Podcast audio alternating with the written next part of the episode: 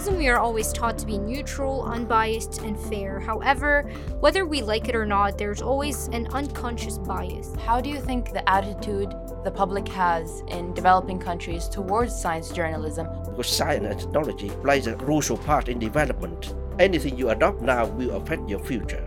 Being a journalist, you need to be critical. I like to tell girls that expectations are only what the media and the world has created.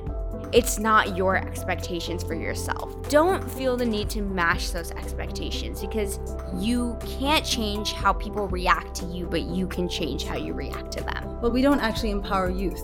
Youth empowers themselves. Self. We just give them the tools. Mainly, we focus on providing the tools to the students where they can use it to innovate and to, to engage and to learn more about science. When you ask them at the beginning of the workshop, do you think you have the ability to invent? Some might say no. But then at the end, each one of these students came up with an idea or an innovation or developed a solution for something. Tell my students that we can actually do something about it, not wait for their governments or, or world leaders do something about it. I try to show them that they can take one step, whatever that may be.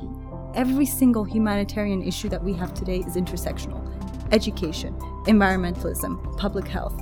It is all related to one another if we are if we if we're truly passionate about solving our problems, we need to look at things holistically, not just one singular problem.